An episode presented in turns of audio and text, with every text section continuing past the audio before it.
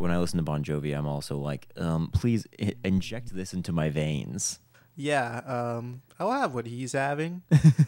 Is what I would say if you said that, or if you were like listening to Bon Jovi, I would maybe say that. Yeah. Um, but anyways, enough um diddling around the lily. Um, because we have a lot to talk about tonight because it's a big episode that you wait for it every year. This is the second time we've done this for this podcast, which is pretty huge if you ask me. Well, Um, well, and can I just say, wow, interesting Bon. Jo- Uh, here's some good news.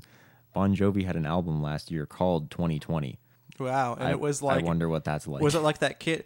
Ain't nobody gonna tell me how to live. Like I hope so. you heard that Kid Rock song, right? Um, yeah, yeah, yeah. You did? I think so. I don't know. Did I? it came out like semi recently, and it's got like Yeah, him. maybe not. Maybe I didn't hear that. Really? I don't think I did. Let me. Are you gonna play it? I might cut this out, but I am actually gonna play it. the Bon Jovi album does have a song called "Brothers in Arms" on it. So, and "Lower the Flag" is another song. Yeah. Okay. "American Reckoning."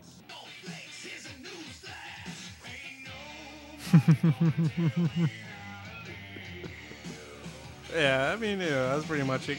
it keeps going like that. Uh, Yeah, it's. I I mean, honestly, it's kind of a good song. it rules. what can I say?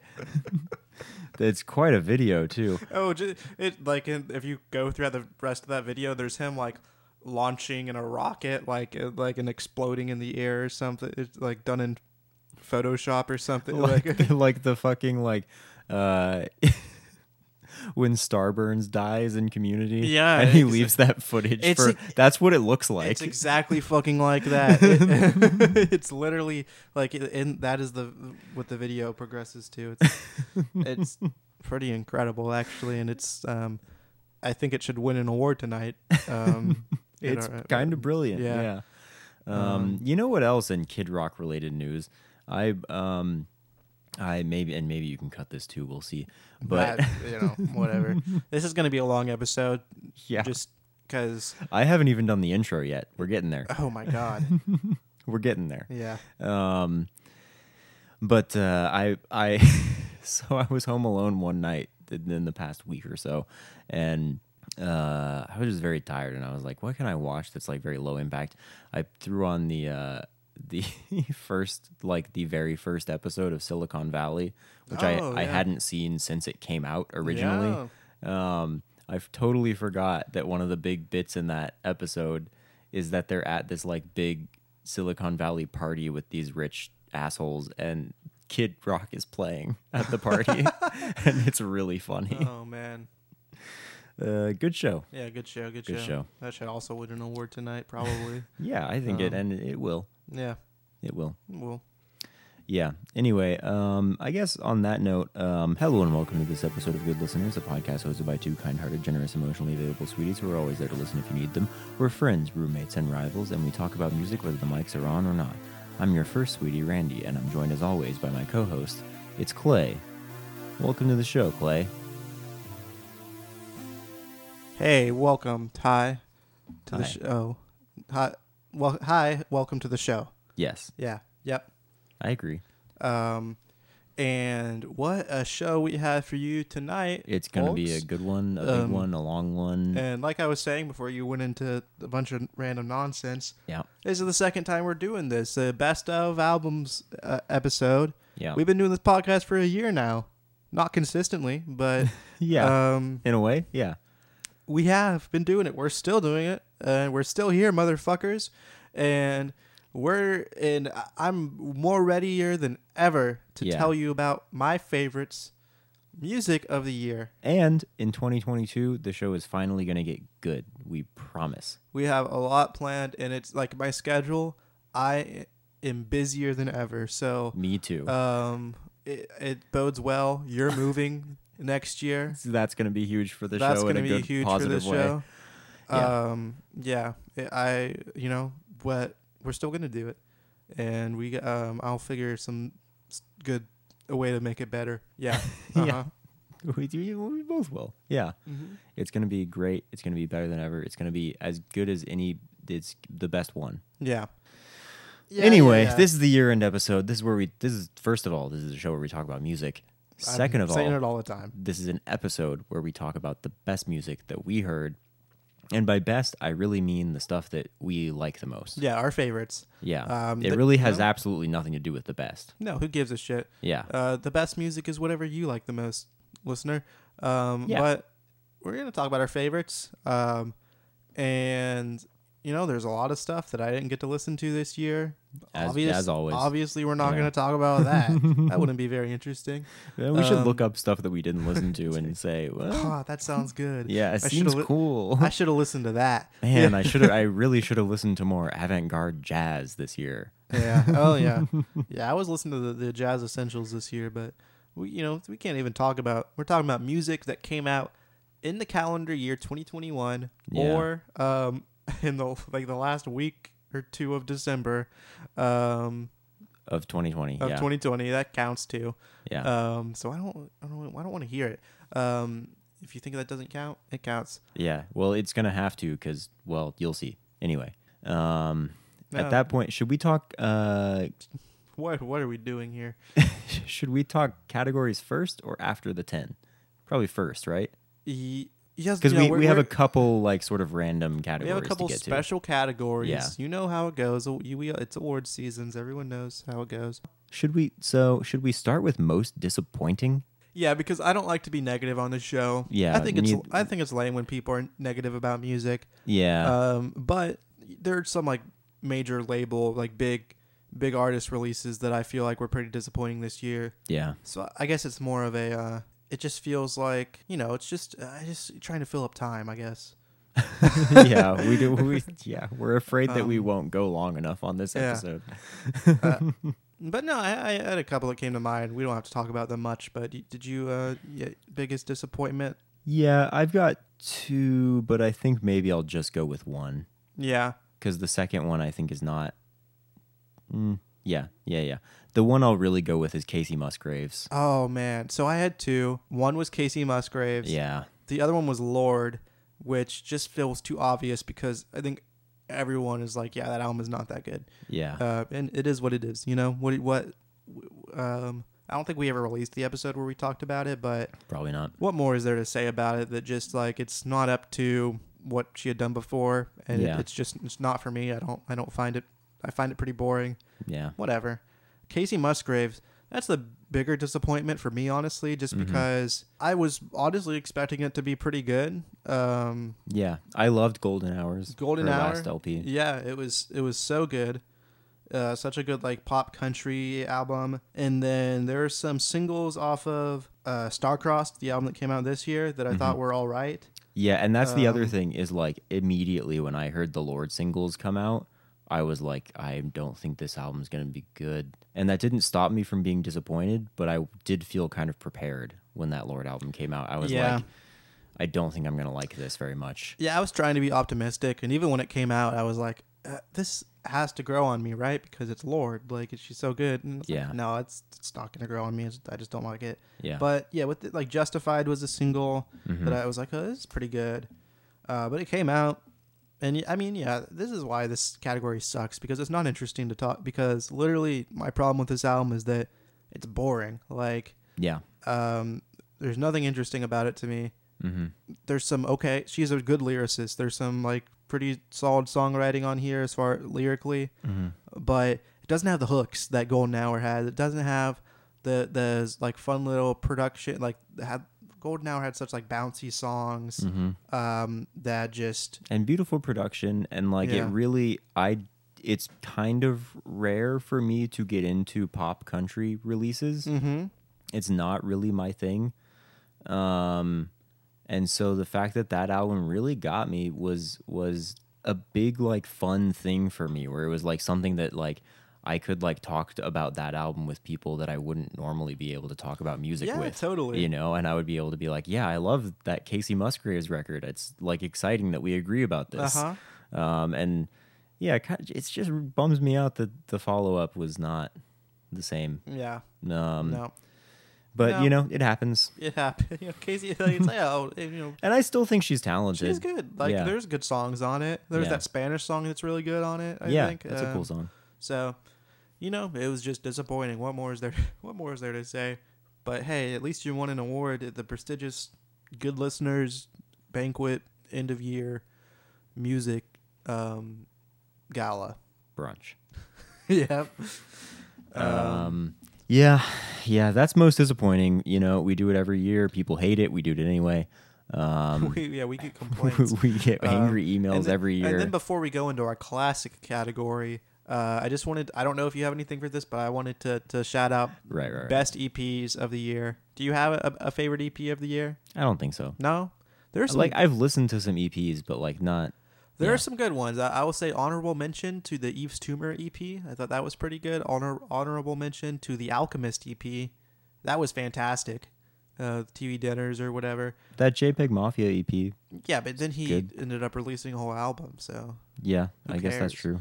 Um, the Kyozo EP. Yeah, that's that's up there for me. But um, yeah, for it's a tie for me for best EP of the year between Camp Trash Downtiming and Hey I Love You Internet Breath. Well, actually, I mean, yeah, it's a tie.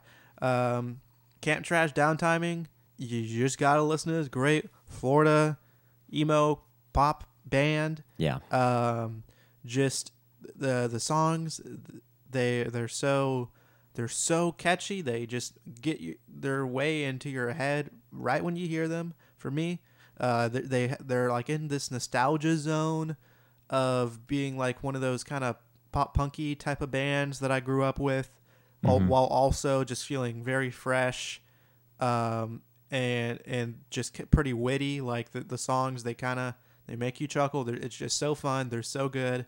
Camp trash is so good. Listen to camp trash and then i had to shout out hey i love you internet breath. Uh, maybe my new favorite artist that from this year hey i love you. I cannot wait for the lp it's just it's so fucking good. Like if this was an album it'd probably be my album of the year but it's not. It's an ep um, it just it's this beautiful fifth wave emo mix of like kind of Nintendo e music, uh, with just just like great hooks. great hooks, but also just like music that that goes into whatever people like that kind of lo-fi it, it- stuff that like people will put on in the background. That's just like it has it has a song like that that's just very very mellow, very chill, but kind of in that um, RPG Nintendo music zone. Uh, it's it's just it's hitting all my sweet spots is what I'm trying to say, and you got to listen to it if you haven't because it, it's like everything that makes me excited about what's going on in the emo genre right now is kind of all wrapped up in that "Hey I Love You" EP. It is so good. Yeah, yeah. I guess I guess while we're talking EPs, I'll shout out uh, you know that um Kero Kero Bonito EP Ah, that came yeah. out is good. Um and uh I think there was um uh sorry, um Lorna Shore was that an EP? Yeah, yeah, yeah. So this this metal band Lorna Shore um had a really great EP this year. It's really good. Um great collection of metal tunes. Check it out if you like metal. Um so I guess I did have opinions about EPs. I just kind of didn't think about it much. but Lorna Shore had a really good EP. All right. Well, thanks. It's Yeah. good. okay. Well, I, Listen I, to I, it. I don't think I've listened to it. I'll have to listen to it. Yeah, yeah, and I, I agree with both of yours. I I think that those are really great EPs, um, and I knew you were going to talk about them, so Yep. there's no point in me bringing them up. Sure. Okay. Fine. Um, yeah, yeah, yeah. That's EPs, and now it is time for our classic segment that everybody loves that we do all the time every year.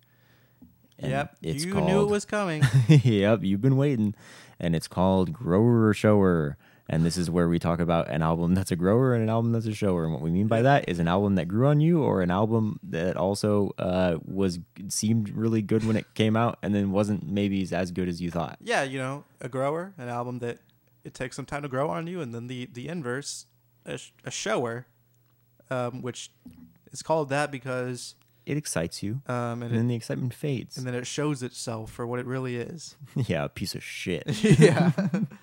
um, I had, to, you know, um, this is this is always fun to think about because it's like, it makes you think is why it's fun to think about. Yeah, Um, and thinking is fun. Um, we love it. and I guess I'll go first because Wait, no, I went first with EPs. You go first. Okay.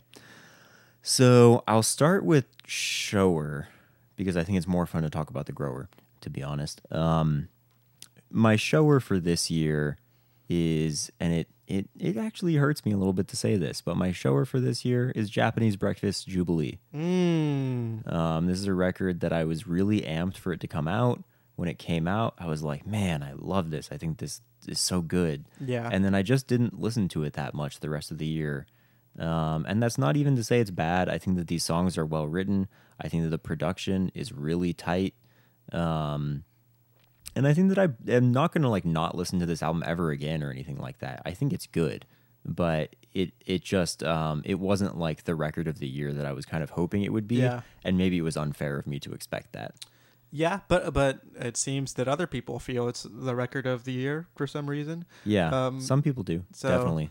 I mean, I just that was It's on, in a lot of top tens. that was on my Yeah. short list as well for shower, uh, just because there was so much momentum going into it. I felt like Mhm. that lead single "Be Sweet" is so good. Um, Yeah. is that that's the name of the song? I think so. Be sweet to me, baby. Whatever Uh-huh. that song is, it's like the lead single off of it. It was so good. I got so excited, and when it came out, I was like, "Yeah, this is really good."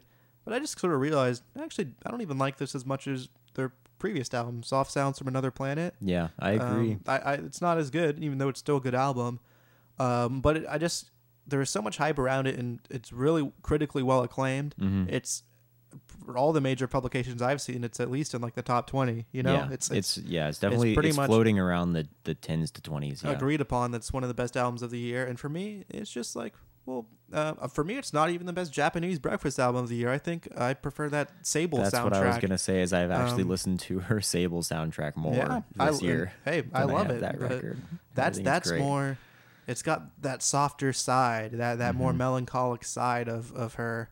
and just um, those weird synthy like sort of ambient tunes. Yeah. I just love that It- shit. I mean, it, it's so. I good. really love it. that that.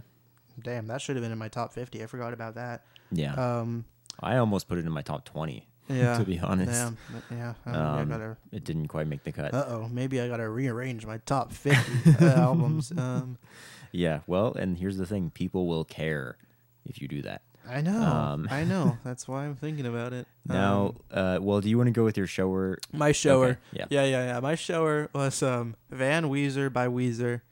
Um, wow. 'cause Th- you know what? I think that this is really brave of you this was not album and that, vulnerable of you. listen, I was I was so hot on Van Weezer.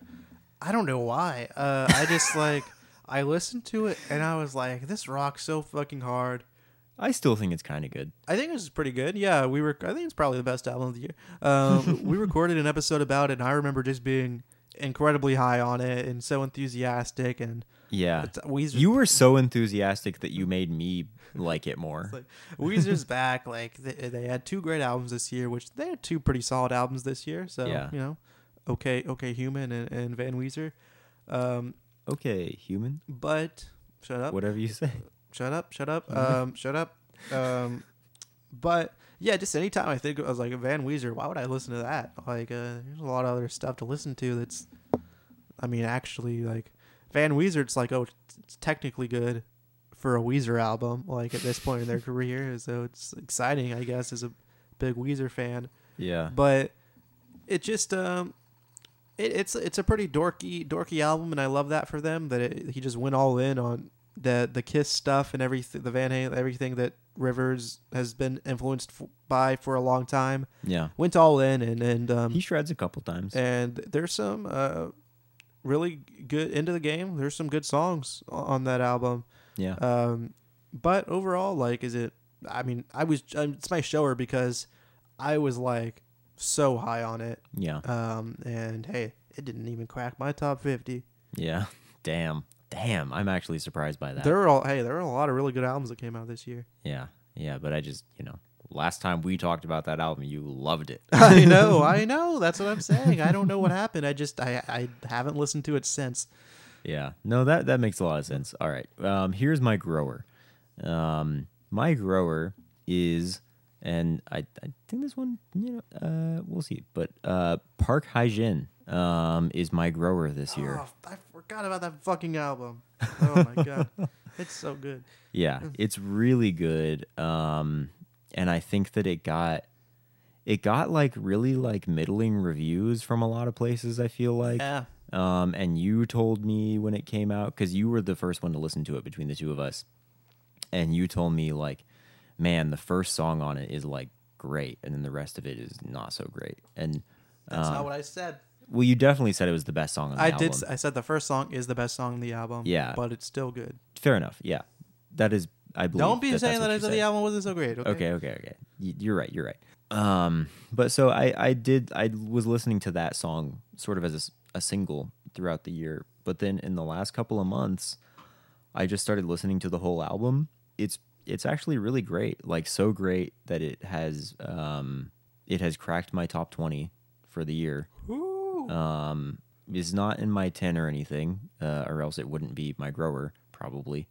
Um, but but I think this record is really great and like interesting. I think the production is really detailed and and vibrant, and I think that her performances are like kind of kind of funny, but also like very like sincere and at points like inspire emotion and also like she has this very like direct uh sexuality on a lot of the songs that's like like just kind of funny and fun and interesting um and really brings up this album from like I think that all of the music on it is interesting.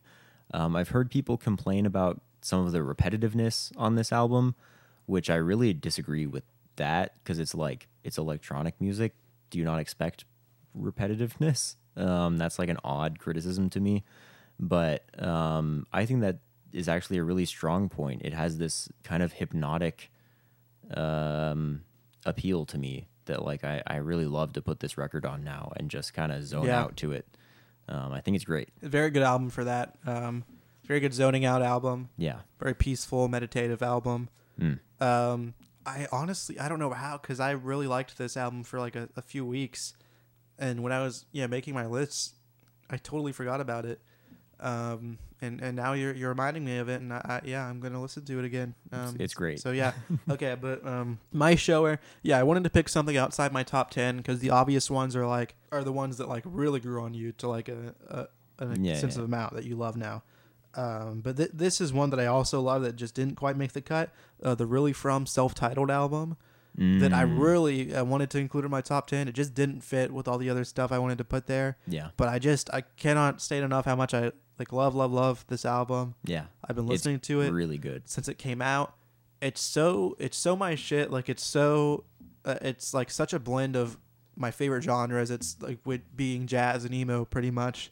Yeah. Uh, probably my my two favorite genres, and just the uh, like it's hard for me to talk about because it, it's uh, it's such an album that I think you just need to experience, um, Yeah. because it's pretty surprising the directions it, it goes, and it still surprises me with the directions it goes every time I listen to it. yeah. Um, it- yeah, it's just now that And it's cool how it's like so interesting sonically in that Mhm. way and so like it's really unique in the landscape of emo music that it has come out Yeah. in right now. Mhm. It's it really stands out amongst the crop of emo bands that are out there right now. totally, Um, but also it is like really interesting to dig into lyrically if you Yes. listen to it more times Yeah. and get into that. There's a lot to unpack. yeah, there. and if you get familiar with the band um, themselves, like Mhm. and, like their background, and just dig into that, and kind Yeah. of how like the talking about being an outsider Mhm. and that sort of thing. It's and also there's just so many dimensions to it because it also just has these really good jazz breaks in it, um, where you kind of forget that you're listening to what is essentially an emo album. Mhm. Um, it it's uh, it's incredible stuff. Sorry, I need to blow my nose, but I, I really love really from self titled. I put the I didn't even bring them over here. Oh my god. oh my god. Anyways, I think that's all I need to say about that. You should definitely listen to the Really From album if you haven't. That's my shower. Wait, uh, that's your grower. That's my grower. Yeah, Yeah. that's my grower. yeah, sorry. um yeah uh and um yeah with that i think uh maybe we're so we're going to get into our top tens um Yeah. that is obviously the the bulk of the episode and uh before that i think uh, maybe we'll take a quick break Okay.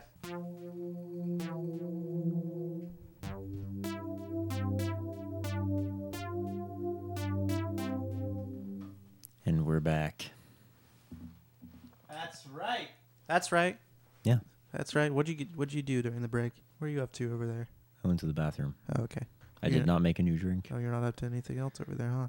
Nope. Okay. Nothing nefarious. We'll see about that. I mean, unless you consider going to the bathroom a All right. sin. You want to get into it? You're playing Galaga. yeah. Dude, I could do this. I, c- I could play ga- podcast. I'm like such a natural podcasting. I could play Galaga with my eyes closed at the same time. It sounds like you're better at Galaga than you are at podcasting when you say it that way. I could I could podcast with my ears closed while playing Galaga. With your eyes closed? no, no. Okay, it's one or the other. Yeah. Still impressive, still impressive, I'll admit. Well, this is hey, well, this is that time in the show where we get into I'll just say it. Our top tens. Hi ho. You've all been waiting for it, and here's when we're gonna do it. So who do you wanna start first? Bro, my guy. You know I want to start it. um, I guess. Yeah. I, I'm uh, sorry. I just got a message from our friend Travis. I'm reading. Yeah. No, we're both getting the same messages. This dude's got to shut the fuck up. All right. um, It it is funny. He like yeah, it's very funny that he decided to start talking to us about albums of the year the night that we're. He doesn't know that we're recording this right now. no, he doesn't. We're pulling he just wool, decided to start We talking to us about music. proverbial wool over his eyes. Um, but you know, I did want to do my Ani Menchis before I did my top ten, so I'm gonna read through number fifty through eleven of my top. You're not allowed. no, you won't let me do it. Right, top twenty. Uh, Wow. All tw- all right. Fine. no, no. Um, Do like five. I don't know. okay. I think some of these are probably going to be on your list. Yeah. Um, but I would say, um, yeah, okay. So the ones that I, re- I really they, they if there was if this was a top twenty episode, Randy wouldn't let me do it. But um, the Illuminati Hotties album, let me do one more. The The World Is a Beautiful Place, and I'm No Longer Afraid to Die album, Illusory Walls. mm-hmm. Um, the Jeff Rosenstock album, Ska Dream. Mm. Uh, the Turnstile album, Glow On. Mm. Great, great, great album. Wow. Just classic hardcore. Didn't make my list. It's so fucking good.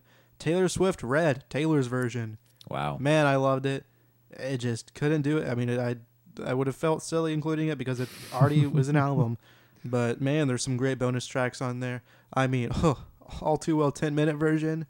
Like tears to my eyes. Am I right?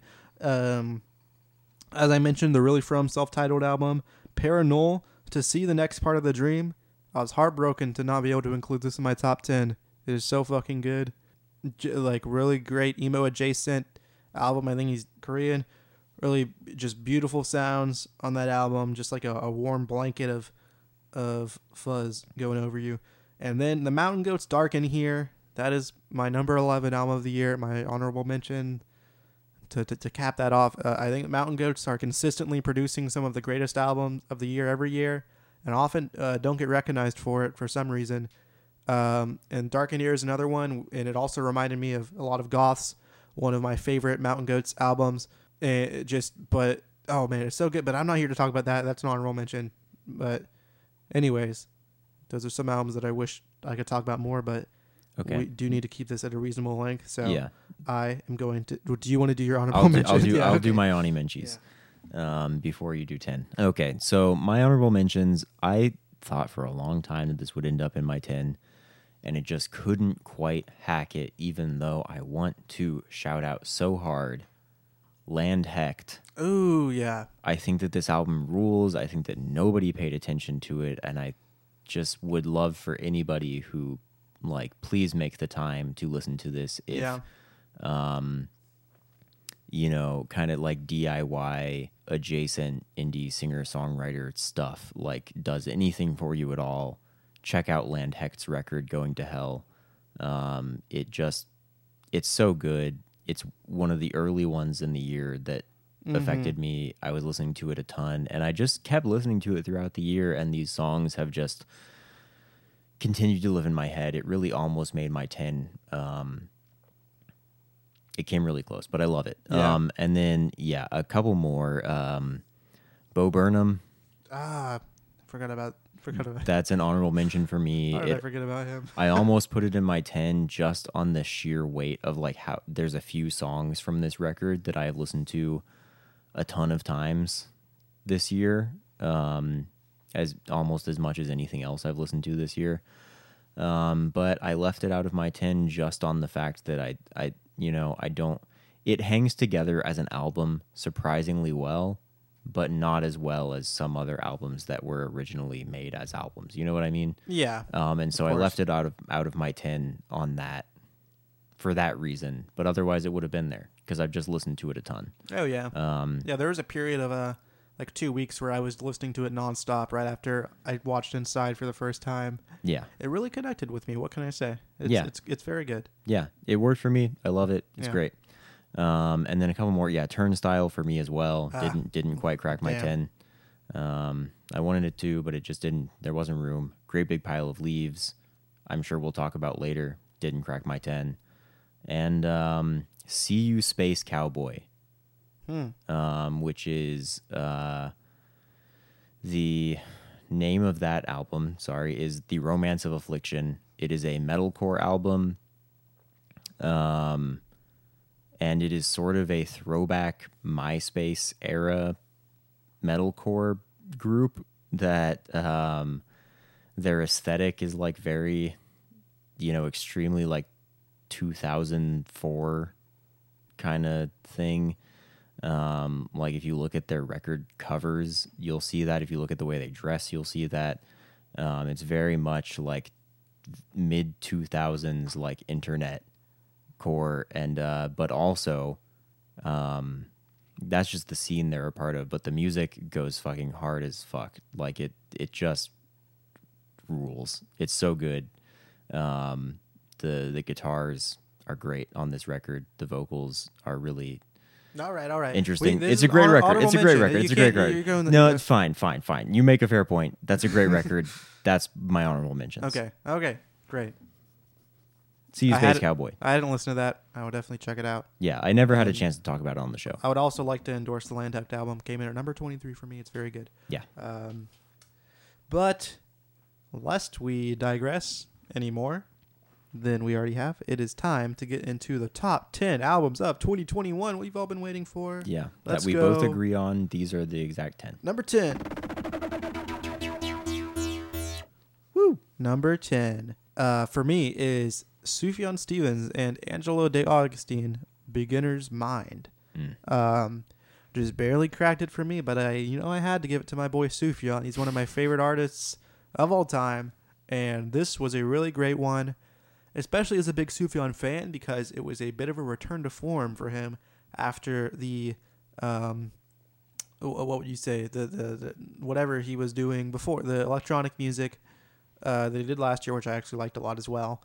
I mean, he hadn't just done you know a folk album in a decade, pretty much, in over a decade. I don't think. Um, you know, pre Age of Adz, uh, he hasn't really done something purely folk that I can think of. Um, so Carrie and Lowell. yeah, but uh, you know that I guess yeah, Carrie and Lowell, but that was so stripped back. Um, I, I would so yeah, I guess I'd give it to that, but even that sort of stands on its own on its own. As does this, but this just really reminded me of the Sufjan that I initially really connected with. This I uh, think is more uh, like old Sufjan Michigan than Carrie and Lowell. type of is. Sufjan Stevens, yeah. uh, Seven Swans kind of stuff. So, and also not to downplay the contributions of Angelo De Augustine. It's just an artist I'm not as familiar with, but they they seem like natural collaborators. The the their vocals mix so well, um, and you know they went away into a cabin. They wrote these songs, and they did a good job. They they each represent a film. That doesn't matter to me. It does not add anything to the album. It's kind of a cool fact, I guess. Um, Yeah. bu- but Some of them are like make more sense than others. yeah, this is just one that I, you know, uh, I was so excited when it came out because I was like, yes, it's like it's kind of real Sufjan again, even though the other stuff is real too. But uh, I just wasn't expecting it. The, the songs are so peaceful, so angelic. It's typical Sufjan kind of, kind, but still without the whimsy of like Illinois and stuff. It's it's just more. Here are these songs. Here are these like kind of falsetto voices chirping back and forth. So if that's your thing, if you like this sort of you know boring Sufjan music. It's not boring, um, but it is as opposed to like a lot of the other albums I connected with this year. I think it's so low on my list because it's so reserved. It's so Mm. like meditative that I just I really have to be in like a very peaceful, serene kind of mood to go for it. Which you know I'm more of a like a I like to rock out, man. Um, Yeah. So, but it, I mean I, I still love it. Uh, Beginner's Mind. That's my tenth favorite album of 2021. Yeah, Great record. My my number ten is Kiwi Junior with Cooler Returns. Hmm. Um, this is a record by a band called Kiwi Junior, whose last album I don't even remember what that album was called, but I listened to it when it came out and I liked it. I was like, this is pretty good. Reminds me of Pavement a little bit, which is always a good sign for me. Um, because that's one of my favorite bands ever. Football Money was their last record in uh, last year, actually. Um, and this new record did not get a big reception from the sort of critical community out there. It seemed like maybe, I guess, it was just one for the heads. Um, and it, but it's the one that made me a head. Because now I love this band. Um, Hmm.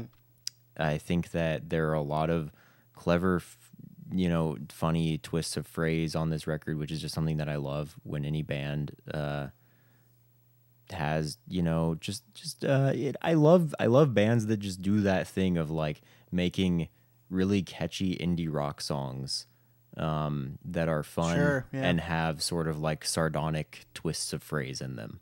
Um, A twist of phrase, you say? Yes, I love that. I love I love all the bands that do that. It's just that's that is just my wheelhouse. Um, and and this this record is no different. It has some really funny lyrics on it. It also is, you know, it's doing the thing of commenting on, uh, commenting on like you know society and capitalism and all that kind of stuff. You know, all that stuff that's not fun to talk about You know what I think? because I'm a little dumb dumb and I don't have anything interesting to say about that stuff. Yeah, I say stick to the music, okay? But I like this band because they do that. Um, and I'm too stupid to do that. But What? they're smart and they're doing it. So you know how to play guitar. All of a sudden, you think you should understand how the world should work. Is that how it goes? Yeah, that is how it goes. oh, okay. Oh, oh, okay, okay. That's cool. and so that's why I'm not making a very good case, I guess. But that's why this record is my 10th favorite of the No, year. that sounds it's just cool. it's just Um, really catchy and fun. I love the guitar parts Yeah. on this record. I love the vocal performances. Um, I I think it's great. Um, I have not heard this album. yeah, I've told you to listen to it a bunch of times. Nah, I don't know. I, um, maybe, um, but it's not true. I have listened to all the albums on my list, um, but that's one that I haven't listened to. Yeah, So that that's interesting. sense. So, but it sounds good. There's nothing I could say about it. sounds good. Um, I'm gonna check it out. You made it sound very good. You did it justice. Yeah, thank you. Okay. What's your number nine? All right, number nine is War on Drugs. I don't live here anymore. Right? That's what it's called? I don't live here anymore. What are you looking Uh, at? I'm so sorry. I was getting a text from someone that was very surprising to me. It was about a butane torch and a smoke gun. It doesn't matter. From your dad? With, No, it's from my friend uh, Fong. Um, okay. yeah, it doesn't matter. Yeah, no, it doesn't. um, you didn't even react to my number nine album. It's War on Drugs. I don't live here anymore. That's my ninth favorite album of the year. Yeah. What did you ask me about it? I didn't ask you anything, but you You just didn't ask me a question? no, you just didn't react at all. Oh, that's go, what you said. Um, yeah, I know it's crazy. Sorry, right? delayed reaction. um, you know, this one, it's a recent album, and when it came out, I listened. It was all I listened to for about two weeks straight, which, you know, that means an album's good, right? Um, well, actually, I do that with a lot of albums, but this one, uh, it's one of my favorite bands, and it's great to see them just hit, kind of in their groove, just hitting all the right notes. Nothing, nothing too crazy going on here. hmm Um, but they um they're really channeling all their influences. You got a heavy Dylan influence going on, which I'm a big Dylan fan. So so I love that a lot. You got the, the harmonicas going strong. Uh, you got some some really good kind of ballad type of tracks on here. I just War on Drugs. It's it's good old it's it's guitar music at its at its best. Like, you know what I mean? They're Um, doing their thing. yeah. Um, I love it. I don't know what more to. We just talked about this album. I don't know what more to say about it. Yeah. Um, so it is one of my favorites of the year. I think that they did their thing and they did a great job, and I can't wait to see what the boys do next. Yeah. Um, I also like that record. Okay, thanks. Yeah, thanks for your contribution. Yeah, I think it's good. Okay. We, I mean, we talked about it in the last episode. All you know? yeah, whatever. Why belabor the point? um, we both think it's good. You think it's gooder than I do, um, because it's on your list. Yeah. Um, uh, my number nine is. Whoa. my number nine is Foxing with Draw Down the Moon. Uh, yeah, I Um, we're gonna be talking about this boy tonight. Yeah, this record is so damn catchy. You know what's good about this record? It reminds me of albums I liked in high school. You love that shit. That's everyone's favorite thing, right? I love it. I love it when something's like, ooh, this is like um, The glory days. bands. Well, yeah, right. my rec- my life got so much better after high school. Are you being sarcastic? no, I'm being 100% serious. My life in high school sucked. But those were the glory days. Uh, yeah, for you, maybe you freaking jock. you were shoving me into lockers. No, that's true. That's how we met. yeah. Yep, you were shoving me into lockers every day until one day we kissed. yeah, we said, let's be friends. yep.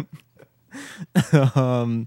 Anyway, the Foxing Draw Down the Moon. This record, it really does remind me of like uh festival bands, you know, that would have been on the like Coachella, Lollapalooza, Shaky Knees, whatever circuit.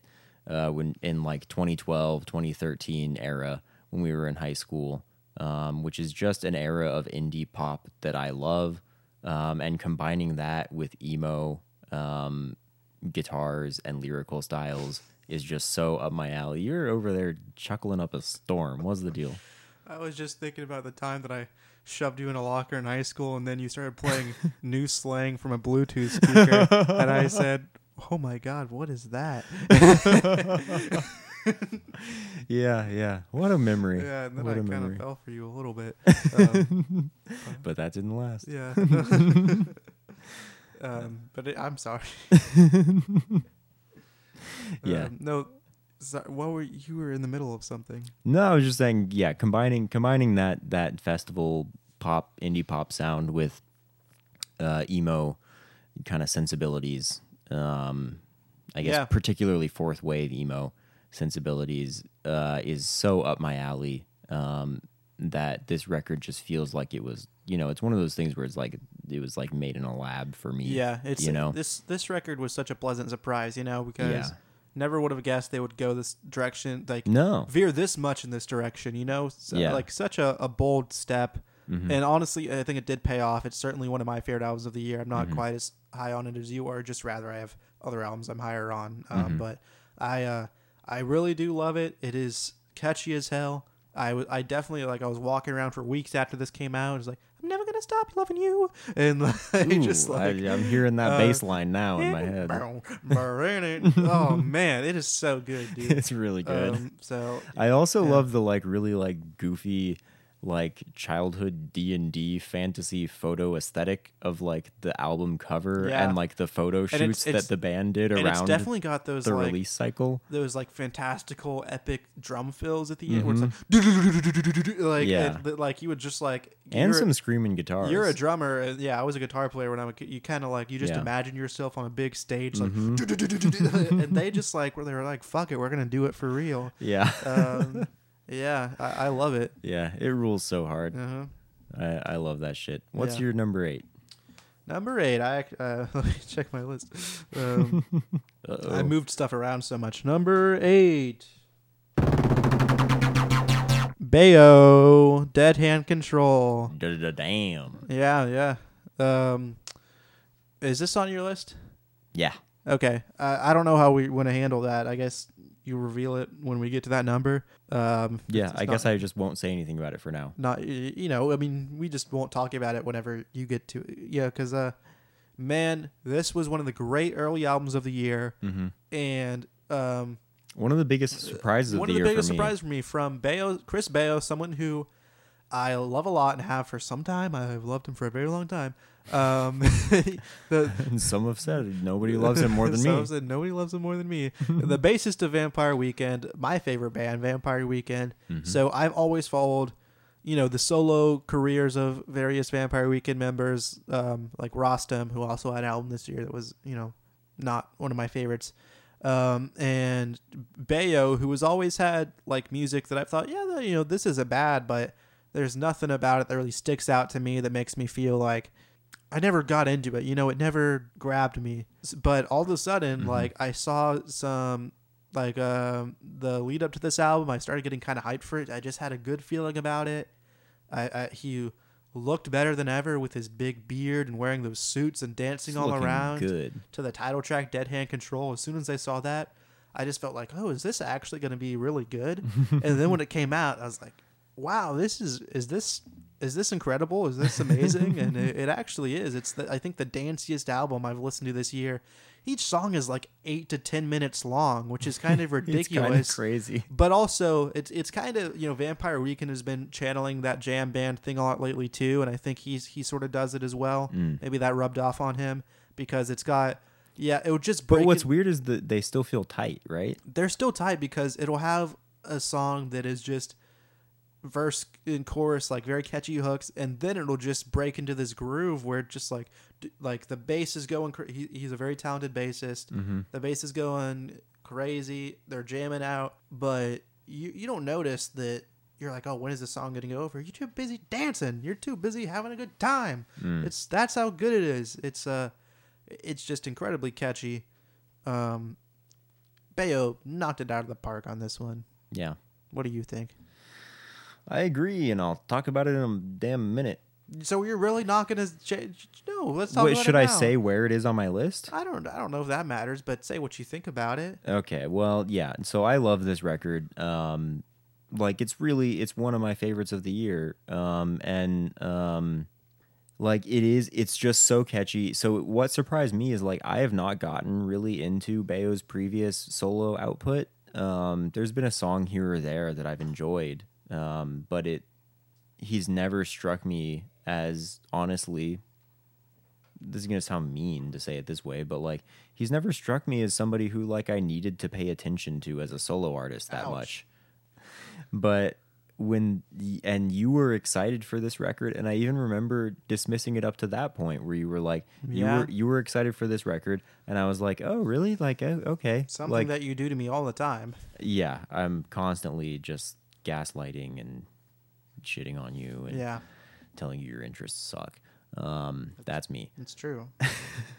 Well, I have to get you back for all that little locker s- stuff. That's fair. Um, you damn jock. Oh, the tables have turned. yeah, finally, the Nerds Day has come in 2021. Um, uh, yeah. So th- this, but then this record came out, and I listened to it, and I was like, I had the same reaction you did. I was like, this is actually an incredibly interesting and catchy pop record. Like it's just undeniable to me. This record it's so it also what's interesting about it is that it also reminds me of 2012 2013 era indie pop um which is you know again that is my that's my zone i like that stuff Yeah, well, it's coming. Um, it's kind of. It's just coming full circle. I think is what's happening this year. Maybe yeah um, that people Uh, feel a little nostalgic for people that People feel now. nostalgic and they're saying, well, maybe the past what seven years haven't been, you know, maybe, maybe the- the wells run dry. It's time to, to go back, get back about ten years and see what's what were- what, what were we up to back then. Yeah. Um, and also, um, you know, like the songwriting on this record, the lyrics, I guess, do not have the most depth of any record I heard this year, but they are like often fun and kind of funny.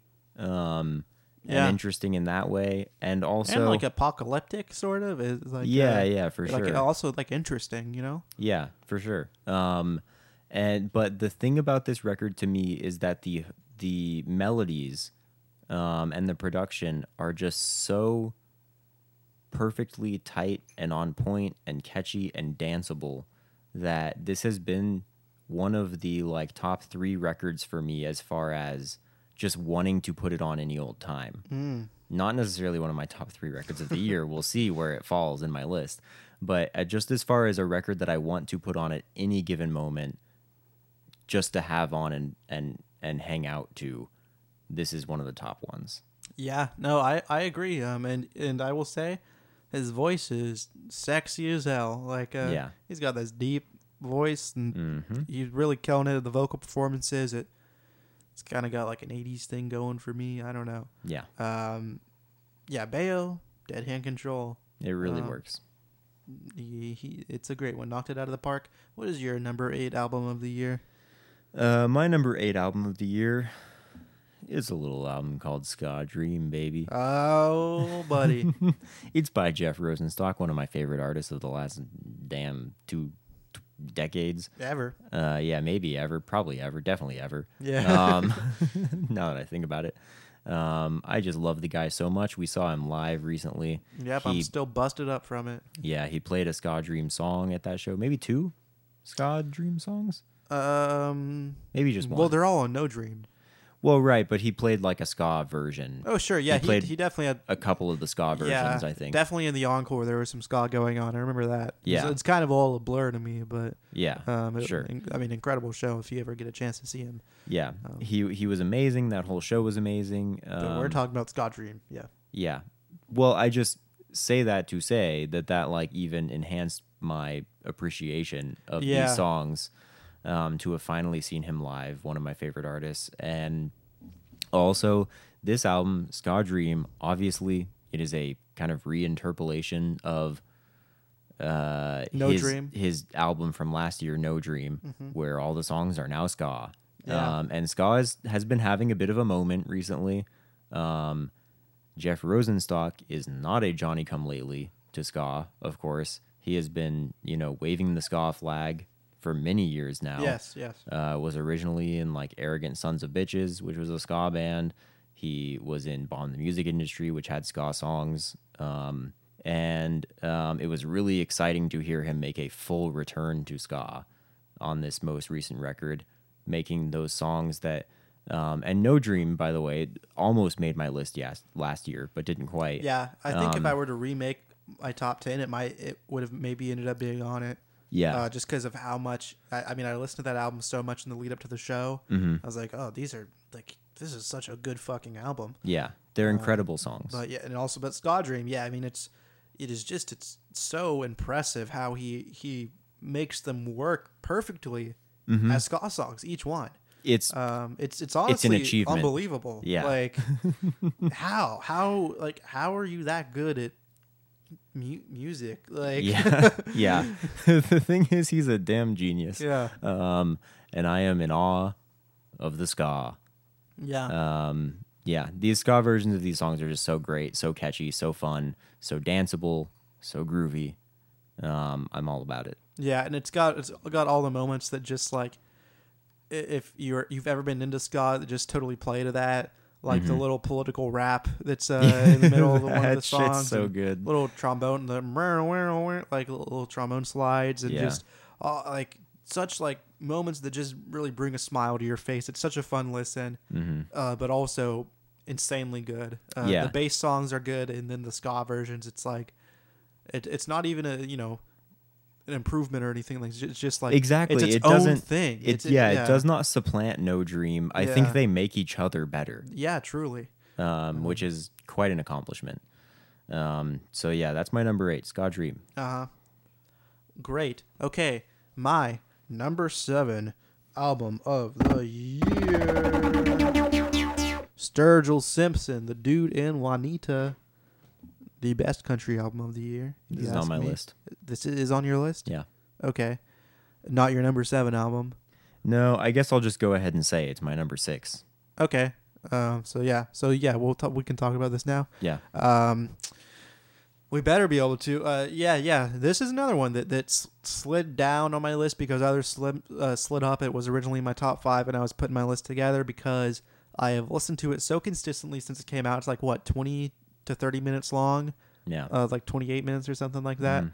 Um, it's such a breezy listen, and yet it packs so much country history into one album. It's it's uh, it's also a pretty great achievement because it all, in addition to to channeling so many different uh, country influences so successfully, it also tells a cohesive narrative Mhm. uh, that is good. It's like sitting through a thirty minute western, um, and it hits all the story beats where you know this guy, um, you know, his wife gets kidnapped, and then you know his horse dies, his dog dies. Oh, but it it all plays out in a very sincere way that is actually Mhm. pretty emotionally affecting. And then you, you dig into it, you find out it's based on his grandma and grandpa, and his grandpa who taught him how to t- uh, do country music, Mhm. and it just adds a whole nother layer to it. Uh, but even just taking the album as it is, just none of that context, just listening to it, the songs are so good. Um, specifically, um, Sam, that's like, it's kind of interesting how that's one of his top songs on Spotify now, when it's just it's this call and response, uh, thing like one and a half minute thing about a dead dog, Mhm. but it's just um, so good. Maybe the best song I've ever heard about a dog. yeah. And, and then Juanita, the, the song featuring Willie Nelson, is just uh, fucking incredible. Uh, his vocals, he is, is going at it, Sturge, Mhm. top notch. Throughout uh, the album, I just want to like- say like his vocal performances are some of the best of his career. Yeah, Um, this really feels like I I gotta say I think that this album should be getting a lot more critical recognition th- than it is. I mean I I kind of I'm not super into the pub, music publications, but I haven't seen this on a lot of year end lists, and no. to me this is a Sturgill in his prime doing a doing a really great album, a great concept album at that. So yeah. come on, It's weird. It seems like Sailor's Guide to Earth is the only album of his that's ever gotten that real mainstream traction. yeah, which I get why with that one it would, but Yeah. I mean this is uh for me honestly on a similar caliber. Yeah. I agree. Um yeah, this may be my favorite record of his to date. Um Yeah. honestly. Uh I love how succinct it is. Um, and it, I think that it is an incredible accomplishment that it is so short, but also feels so cynis, Jesus Christ, cinematic, and also like, yeah, just its grand scope is incredible to me. Um, Yeah. and also I already shouted out his vocal performances. Um, I also want to shout out the uh, studio musician musicians who play on this record.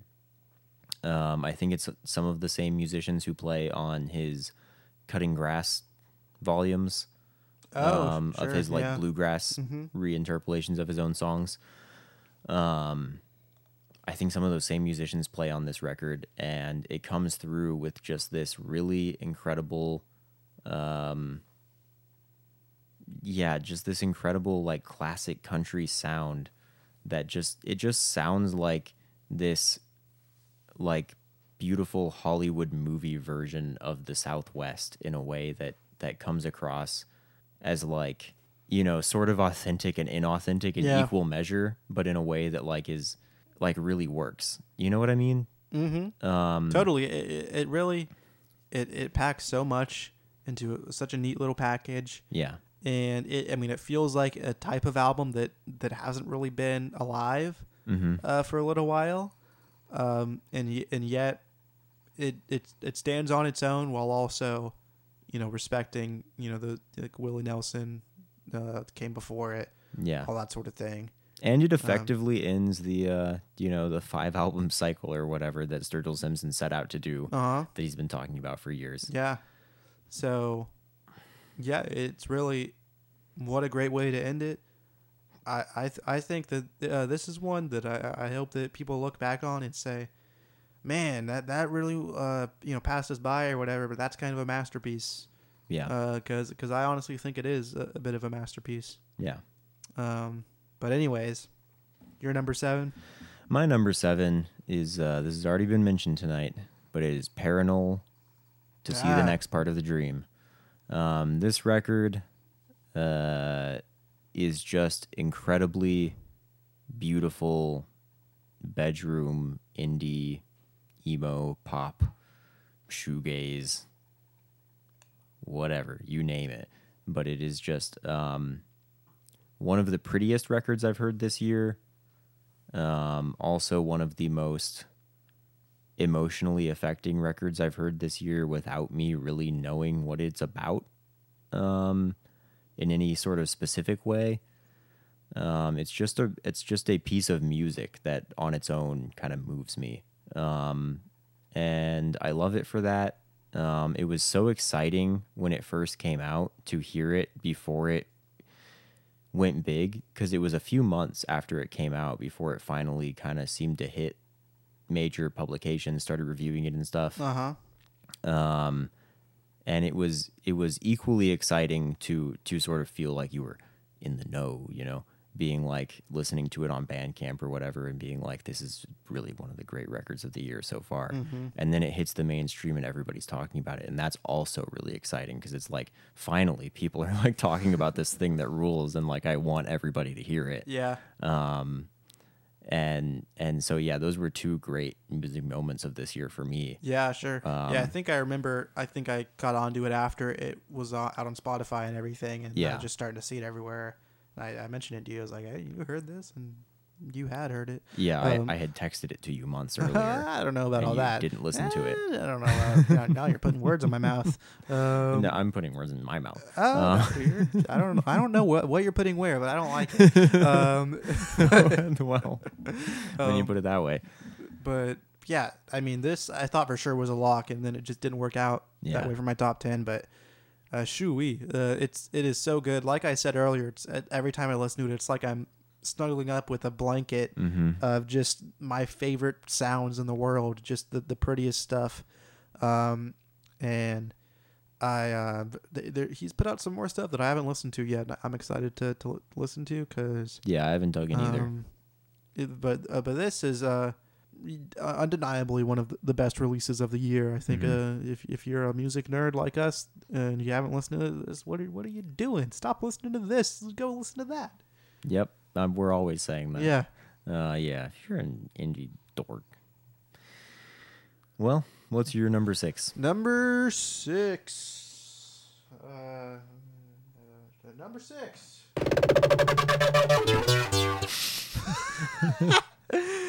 you bumped your glasses into your microphone.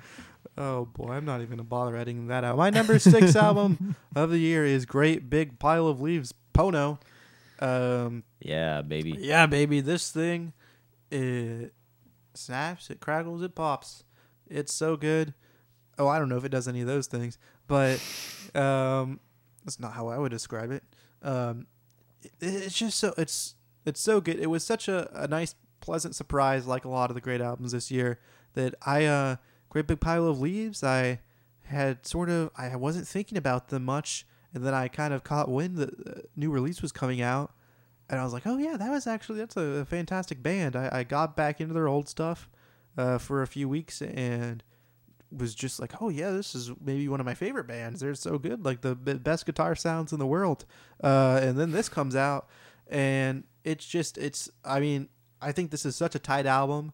I Yeah. don't think there's any misses on it. I think every song is so good, Yeah. and they all have these like great breezy guitars on them. These great riffs that just they. It's so it sounds like it labored over obviously but at the same time they just make it seem so easy like the just you can it's like they're playing these like riffs just so effortlessly it's so breezy uh it's like it's like a cool summer's day each of the songs is and uh and but also like you know they're they they each have you know distinctive hooks uh it it's so good you like this don't you Yeah, I like it a lot. yeah It is not in my ten. Yeah, I, I yeah, want it to you know. be.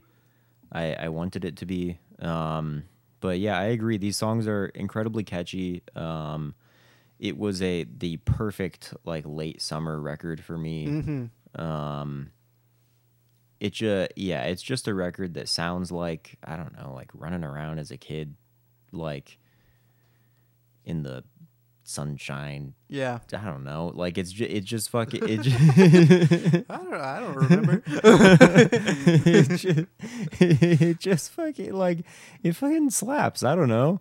Like I love these songs. What They're you- really yeah, good what- songs. what is there to say about it? This I have is I have no like really apt descriptive language to to kind of like enunciate what is great about this record. It's just a feeling. It's hard because this record has just a great feel to it. It's got a great feel that, that kind of lifts you up. It's hard to really describe because it's not Yeah. like this It is doing anything crazy that you haven't heard before. and what's weird is it's kind of stripped back their sound a little bit. Yeah. the guitars are a little bit less It intricate, really has, and the vocals are super, you know, washed out. and the Um, lyrics are pretty directly about you know hmm family and aging Yeah. and having I- I kids and all that stuff. That's kind of what's nice about it for me, and I'll talk about this a little bit more maybe Mhm. with some of the other albums. But this was a, and this is not really an emo band; they're more indie rock, Mhm. but they're they're sort of an emo adjacent band, uh, like Yeah. kind of part of that scene, I think.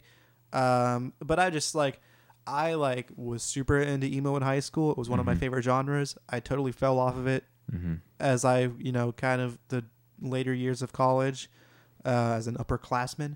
Um, Yeah, I, I just I was not into emo music so much. I mean, because it wasn't happening as much for one thing. Sort of the emo revival went away. A lot of those bands stopped making music, but I just like wasn't connecting with those bands because of a lot of the lyrical content was just like it seemed so like.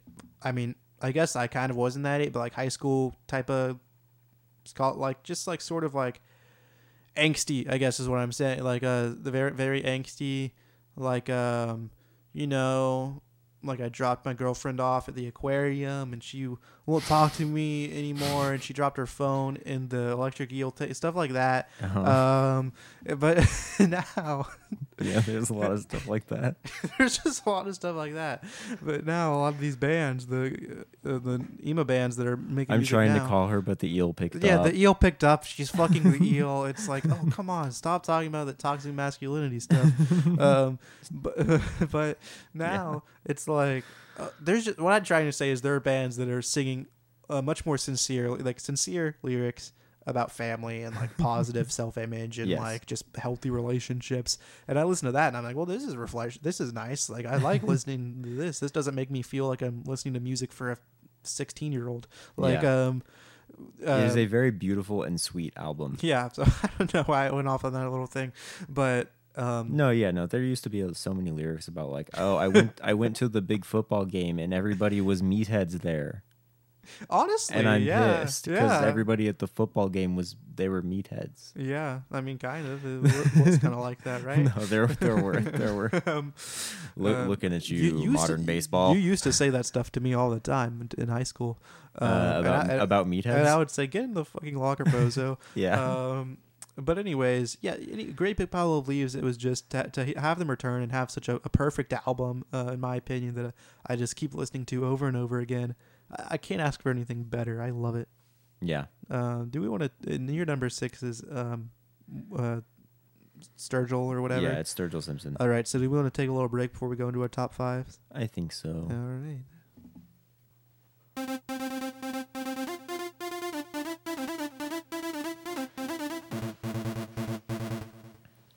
Hey, welcome back. We're back. I'm trying that Pinot Noir. It's a little watery. I think it's a little watery. Did you put any water in it, perchance? Um, six ounces. I mean, I think this is like a ten dollar bottle. Keep in mind, it's, it's pretty good. Yeah, fair. Yeah, not bad. Flavor's good. Not a lot of body. Anyway, I'd say we're making pretty good on time. we're doing great. I mean, I'm saying that I have no idea how much time we've taken so far. We're at about Um, like an hour twenty. Great. Um, that seems long. I was expecting this to be like a two hour episode. Oh, okay. Then we're doing great.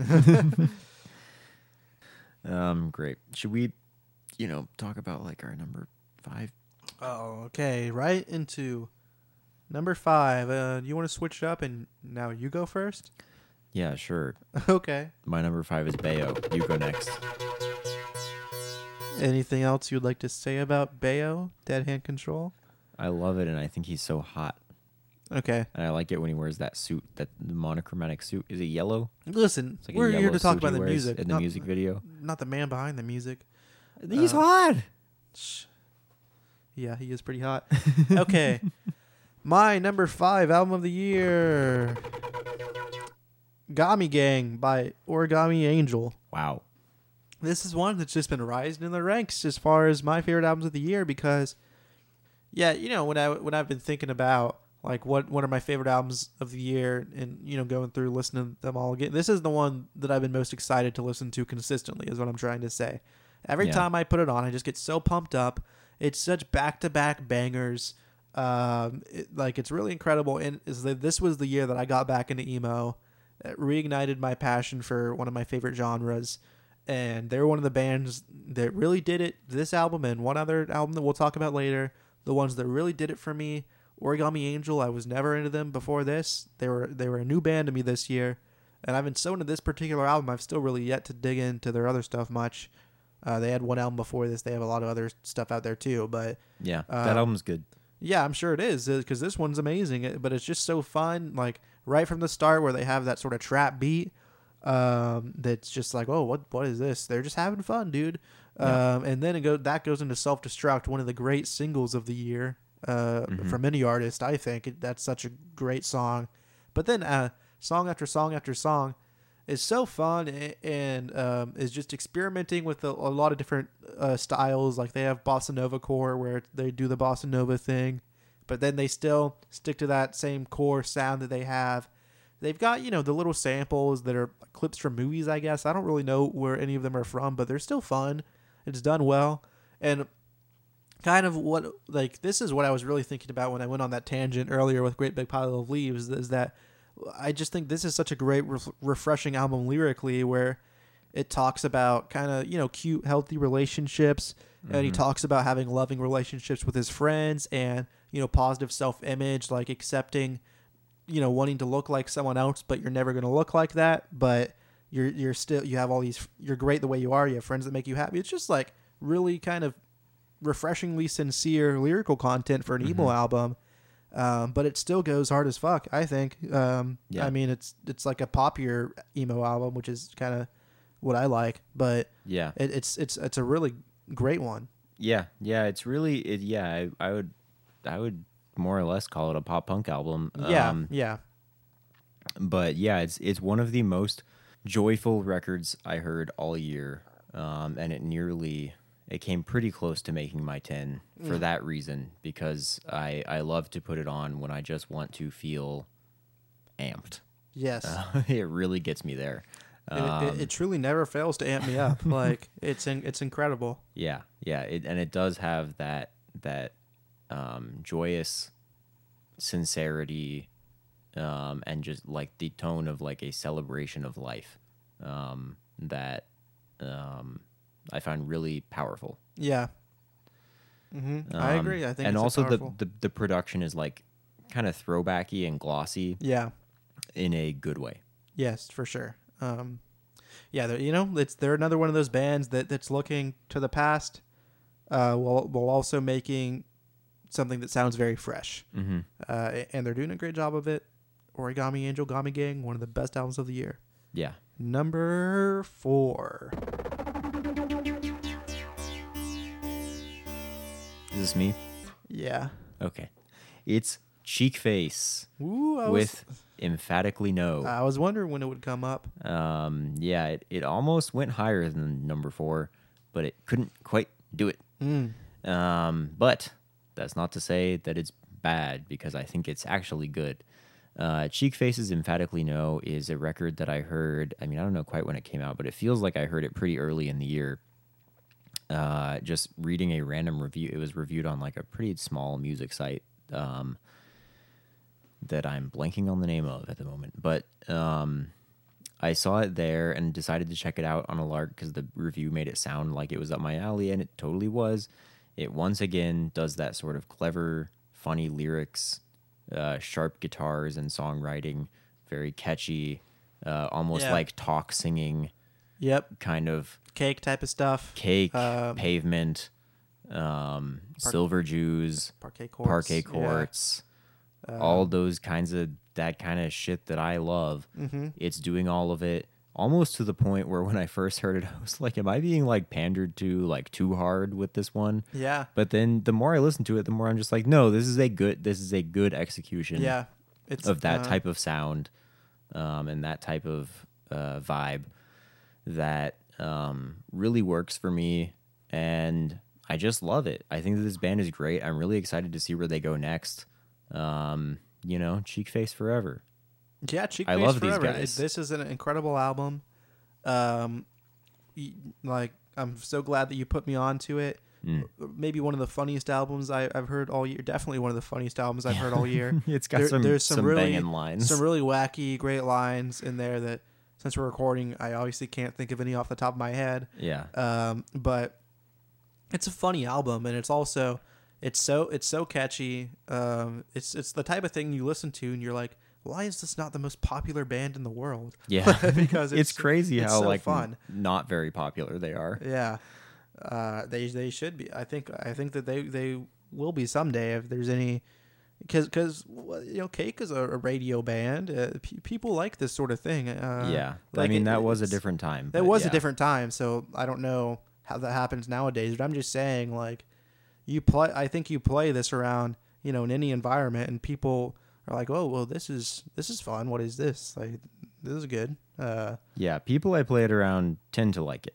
Um, usually. but I'm yeah, looking at you, Dad.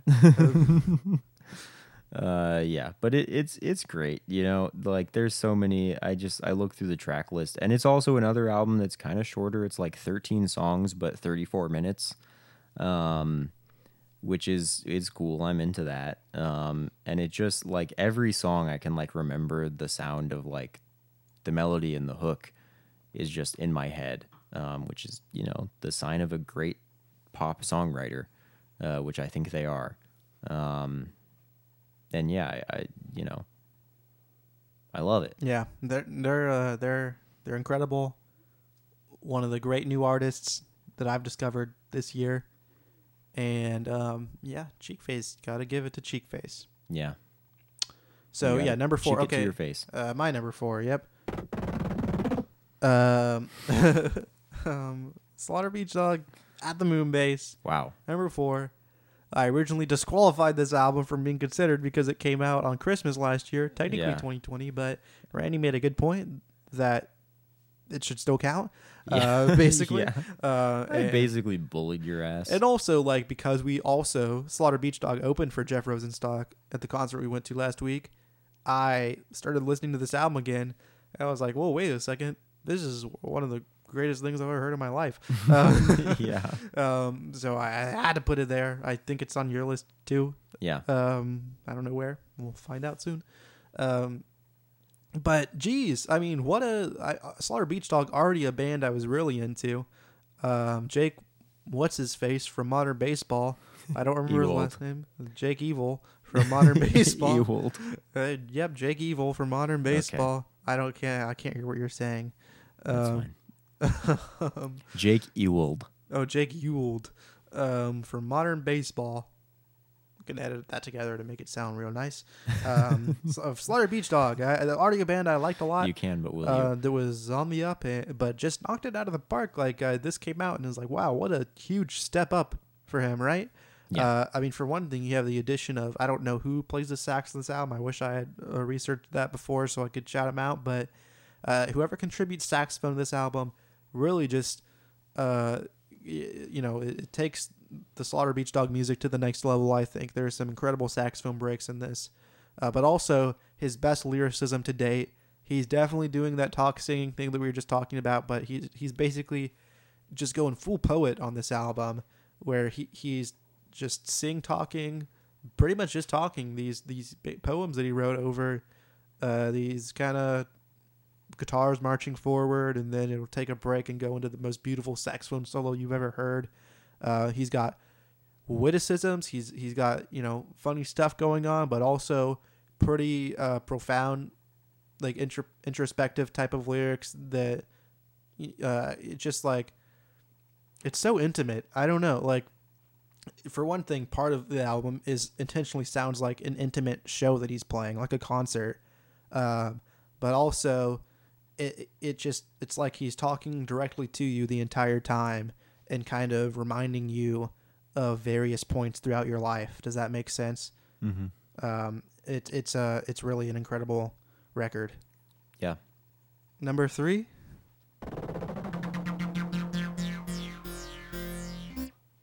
My number three record of 2021 is Wild Pink's A Billion Little Lights. Um, this record, did you uh, did you listen to this record? Yeah, yeah, I liked it a lot. Okay. Um, this record, I think, is one of the most beautiful records of the year. It does a sort of, um, you know, twilight synth tinged Americana um, version of indie pop songwriting that um, is really, really relaxing and appealing to me anytime I've been sitting outside all year long, this has been the record I want to put on. Just breathing fresh air, whether I, you know, I just, I have memories from throughout this year of like times I was like sitting on a dock by a lake and I just put this record on, or I was just sitting out on our back porch and I put this record on. Um, because Where else were you? I was in my room and I put this record on. Uh, I was at the beach and I put this record on. Hey, this is a bit of a Slaughter Beach Dog song going on right now. it's, it's becoming one, yes. Um, uh, yeah, I was thinking of you, and I put, Put this, this record, record on. um, yeah, but this this record just has su- such beautiful songwriting, and um, not just sonically, but also lyrically. Um, and and it's interesting because I was not really aware of Wild Pink going into this record when it came out. I went back to some of their previous work, and um, it did not do that much for me. Um, Yolk in the Fur, I think, is a good, solid record, but I don't love it the way I love this record. I feel like for me, this is the record where they really came through with a sound that is a little bit more unique. Songwriting that's a little bit stronger and catchier and more lyrically interesting. They have a lot of lyrics about um, sort of the, I don't know, like the kind of the dying days of the American dream and the West and and all of these sort of lofty things that are um, really wistfully Yeah. sung about in a way that is really emotionally affecting for me. Um, I also love that this is a Florida band. Oh, Um, word. They're they're from here, um, so I always just kind of like that when I love a band and find out they're from Florida. Yeah, absolutely. Um, and yeah, this this has just been one of the records that's just been has really like tugged on my heartstrings throughout this year. Um, it has this Moorish character to it where I just always go back to it, and it is comforting, um, but also um, emotionally deep and satisfying yeah, to me. And for I love sure. it. This is one that I should I should revisit because I when it came out I listened to it, you know, three or four times and really loved it, and then it just you know onto other stuff, um, and it kind of went to the back of my mind. But I, I remember um, all those things you were saying about it were also true for me. Mm. Ex- in exactly the exact words that you just said is, is what I thought when I was listening to it. Wow. Um, no, no, no. It's really good. I just I don't I don't remember, but I, I remember liking it a lot. Um, so yeah. All right. Remember- What's your number three? My number three is what- oh Big Red Machine. Uh, how long is it gonna last? Um, this one would kind of surprised me because I didn't know if it was gonna like place this highly for me. But then my Spotify Wrapped came out, and I was like, wow, I really listened to this album a lot. Like a lot of my top songs are is every song from that album because I listened to it over and over again. I played it at work. I played it when I was trying to relax and read and just, um, and it, it's just such a an album that I could put on whenever and just and similar to Fleet Foxes' Shore from last year. It's like an and just this calm feeling would wash over me. Mm. Um, part of that is because this is like one of my favorite types of music, like the Bon Iver, Fleet Foxes type of indie folk. Um, that was sort of a big part of my like musical music nerd coming of age in high school when Fleet Foxes was really big, Bon Iver was getting really big. They were sort of breaking into the mainstream, and that's how it reached me as someone who was just sort of getting into music. And Sufjan. Um, and Sufjan, who was just and like, the National, for you know that what- matter. what's up with this indie music thing yeah and the national Yeah. those were all bands that were just if they were kind of on the surface because they were breaking through into the mainstream so Mm-hmm. but those are also the ones that i connected with the the most heavily because I was very into folk music. I really connected with Fleet Foxes and Bon Iver in particular, Yeah. um, and also the National at the time. So Big Red Machine for this uh, this yeah, album sort of. No, I love the National, but this album sort of represents like uh, a culmination of, of some of those trends because you know it's still been going where like uh, it broke o- it went over into Taylor Swift, like one of the the biggest pop stars of all time, uh, and she was doing the Bon Iver thing, like so like that to me was like wow, now this sound is really huge and it, everyone loves it and wants to hear it.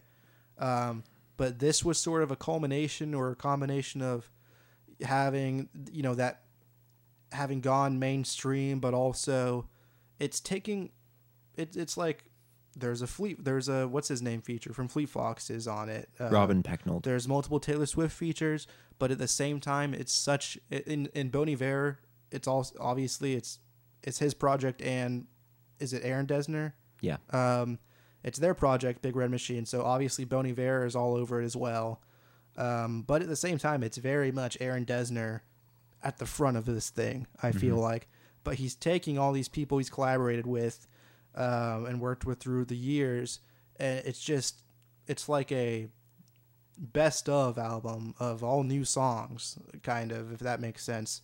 Um, it, it's it's the culmination of a, a particular genre that ha- is very near and dear to my heart, and that is why I think this album connected so deeply with me. But also, just the songs are really great. Grease uh, is such a great kind of Bon Iver song.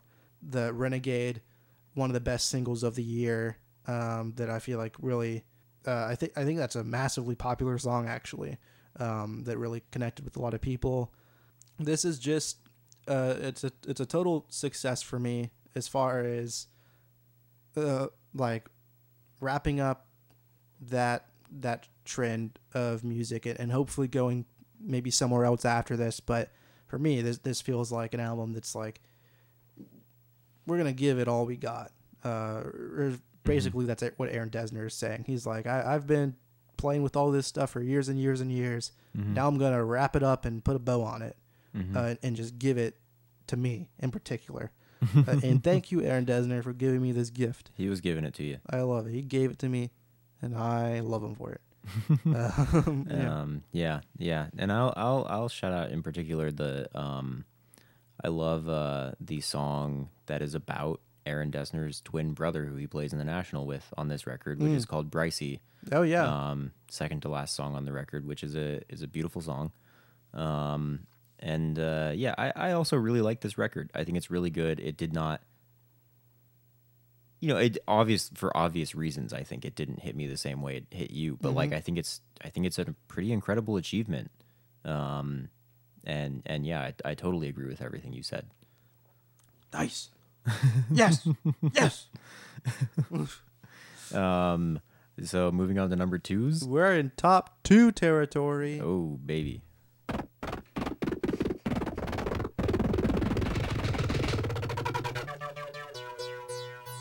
Wow. well, all I gotta say right now is you already know what it is. It's Julien Baker. I did not know that. Wow. Number two, Julien Baker, Little Oblivions. This is the best album. no, it's number two. Well, it's the second best album. Ever. Um, yeah, ever. Julien Baker, Little Oblivions, is what he's trying to say. Um, Julien Baker, Little Oblivions, in case you couldn't understand me because I was speaking so uh, excitedly. yeah. Um, I get really amped up to talk about this record because I love it so much. The reason that I love it so much is that I think that it is Julien Baker's. Um, I wouldn't exactly call it a return to form because I liked her last record, but Mm. I do think that her her this is her third record, and I think her second record, um, first was sprained ankle, second was what was it? Do you remember what it was called? Mm-mm. Okay. Well, doesn't matter. Turn the lights off. Or, Yeah, turn the lights out. Is that right? That's a song from it. I don't. I think. Uh, I feel like that's what it is. Um, but anyway, I may we'll cut out, turn out the lights. I was almost right. Turn out the lights. turn out the lights. Yeah. Um, we can cut a few seconds of that out. Nope. But Turn Out the Lights is her second record. I think that that is a good record, but for me is the weakest of the three. Yeah, interesting. It, it got the most critical acclaim out of out of all three. That's what I've noticed. Yeah. Um, which is weird because I think that her first record will really stand the test of time as a classic for a certain age of person. I think it has. Yeah. Yeah, I think that like especially for like teenagers, that will be the record. Mm-hmm. Um, and I love that record, Sprained Ankle. Um, but Turn Out the Lights, I feel like she was really like experimenting with a bigger, grander sound. Um, but I feel like her songwriting got a little bit swallowed up in that um, to Sure. a certain extent. Um, and it wasn't quite the level up that I was hoping it would be. And I think that this new record is. Um, I think that her songwriting really shines through on this record. I think that it is uh, in equal parts, you know, beautiful and brutal. Um, I find it really deeply affecting to put on headphones and listen to this record as I have countless times this year. Um, and I just really connect with Julien Baker as a performer. I think she's a really powerful vocalist. I've loved her work with Boy Genius. And, you know, obviously I really connect with the the sort of meta narrative of um, you know, her being in the the sort of like Christian kid to kind of like emo adjacent queer kid Mm. pipeline. Um, I I really connect with that, and so any artist that is kind of um, that is that is writing about that is going to connect with me, um, just like Lucy Dacus's record did this year as well, which is not on my list unfortunately, but is also a great record Also a great record. that carries a lot of those themes and also very strong songwriting and aesthetics. Um, and uh, I like that record a lot as well. But Julien Baker just is the one that has always like really connected with me the most as a songwriter of the Boy Genius crew. Um, not that they you know need to be compared all the time because they do get compared all the time, yeah. I um, mean, it's it's but it's an obvious. it just thing. it just happens. Yeah, You know? that's just kind of how Um, it is. Um, but but yeah, I just love this record. It very nearly was my number one of the year.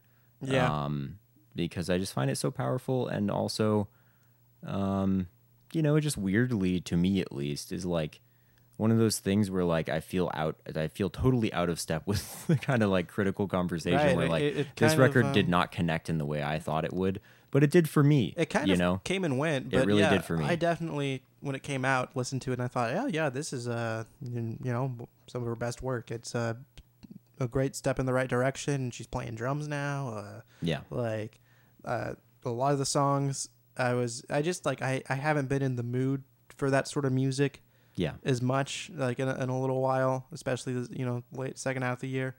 Uh, I was rocking out too much, but Mhm. though there are some songs that do rock rather hard on this album, um, yeah, it i- it's it's it is uh, it's definitely she still knows how to connect with you emotionally and kind of can Mhm. just st- stick you where it hurts. yeah, yeah. Um, Well, and I think on Turn Out the Lights, it felt to me like she was in her first experiments with using the studio as part of her um, as part of her songwriting process, as Mhm. part of her art. And it feels like on this record, she finally made the leap where she's really more successfully accomplishing that of using the studio as as part of what she is communicating to you.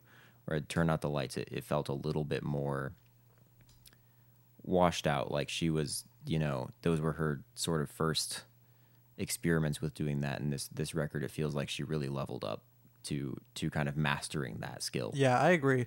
I th- yeah, this uh, this is a, a really well done album, and I respect you. I respect the hell out of you for for naming it your second best album of the year. Yeah. Um, and i think i'm a hero I think it's great. But anyways, on to me, the real hero for what I named my second album of the year. Um, you know what it is. My number two, Kanye West, Donda. Um, I I just, you know, Randy hasn't let me talk about this album on the podcast yet. not Um, allowed but he can't stop me today. I even considered momentarily. I was like, "Is this my number one album of the year?" Mhm. And I was, well, I was like, I, I can't do that. That'd be ridiculous. Um, because the thing about this album is it is way too long. It's so bloated. Um, yeah, there. I mean, there's songs that are on here twice. There's multiple songs that are on here two times for some reason.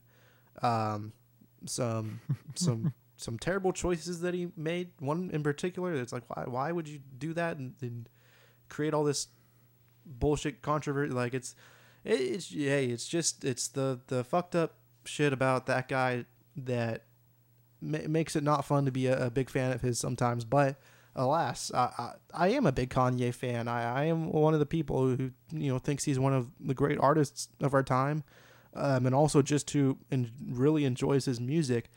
So for me, as a big Kanye fan, this was a really exciting release because his last album, Jesus is King, totally put me down on him. I was just like, I mean, this is not good, and he is just doing some nonsense right now, uh, both personally, politically, and musically. All all around a big nonsense guy, uh, and I don't want. I once you get into musical nonsense, that's that's a step too far for me.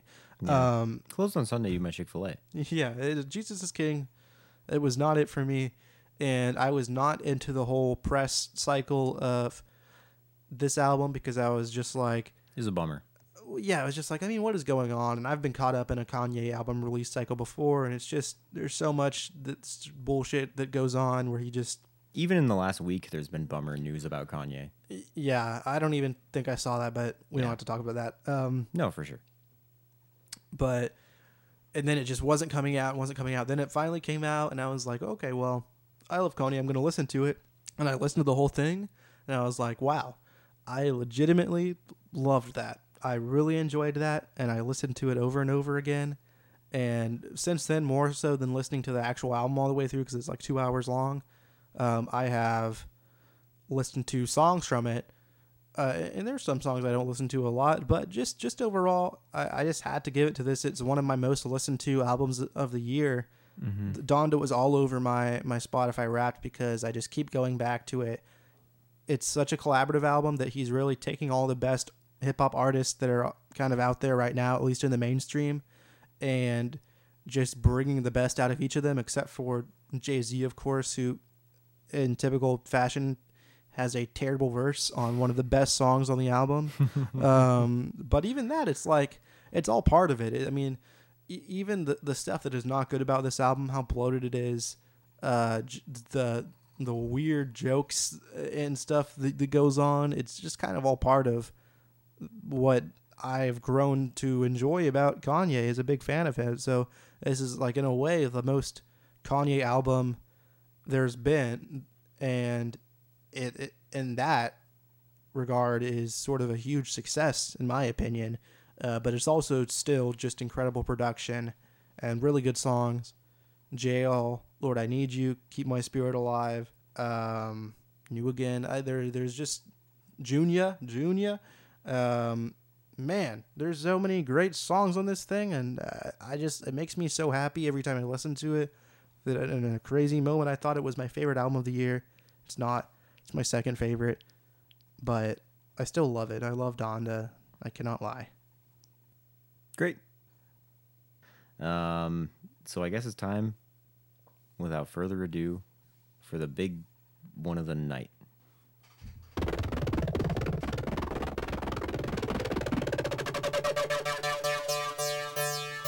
Number one. Yep. You've been all waiting for me to say it, and I'm just going to do it. This is the number one album of 2021. And I think you all might have an idea of what I'm going to say, which is When You See Yourself by Kings of Leon. Wow, the Crypto King themselves. Yeah, no, that album uh, doesn't exist. But the real album is Slaughter Beach Dogs at the Moon Base. The album you tried to force me at gunpoint to talk about. I think I should be allowed to talk about this album when it comes up because it's my number one album of the whole damn year. Well, I didn't know it was your number one. I was trying to, you know, you should have just gone with me. Why do you even like this album so much? I'll talk about it right now. Okay. Thank you very much. So, 2021 has been kind of a you know it's been a weird year for listening to music for me um, in that i have not my the coming together of my top 10 for this year um, was a little weird in that there were it felt like there were no obvious number ones. It didn't feel like last year where there was Waxahatchee uh, st cloud which was like just far and away my number one. It felt like such an obvious choice. Um, in 2017 it was Lorde's melodrama in 2018 it was be the cowboy this year it felt like there were a lot of really good solid records but none that just like screamed like all time you know personal classics um, or all time you know like Waxahatchee is like obviously that is kind of a populist classic. I feel like that is a record that was very accepted in the mainstream. It took Waxahatchee to new heights commercially and critically that she had never been to, um, and was really exciting to see. And it was really wonderful to embrace a record that was that mainstream as as my favorite album of the year and one of my favorite albums ever, probably. Um, but this year it felt like there were a lot of records that were really good, like dozens and dozens of them, but none that were just like easily my favorite record of the year. And with that in mind, I think it's kind of fitting that my favorite record of this year was actually from last year. And that is Bullshit. Slaughter Beach Dogs at the Moon Base, which is a record that, um, you know, couldn't quite make the cut last year, obviously, due to it coming out, you know, probably right when we were recording our year end episode Yeah. or around then. Like a few days Within a few days of it, yeah. Um, and uh, this is a record that I just like.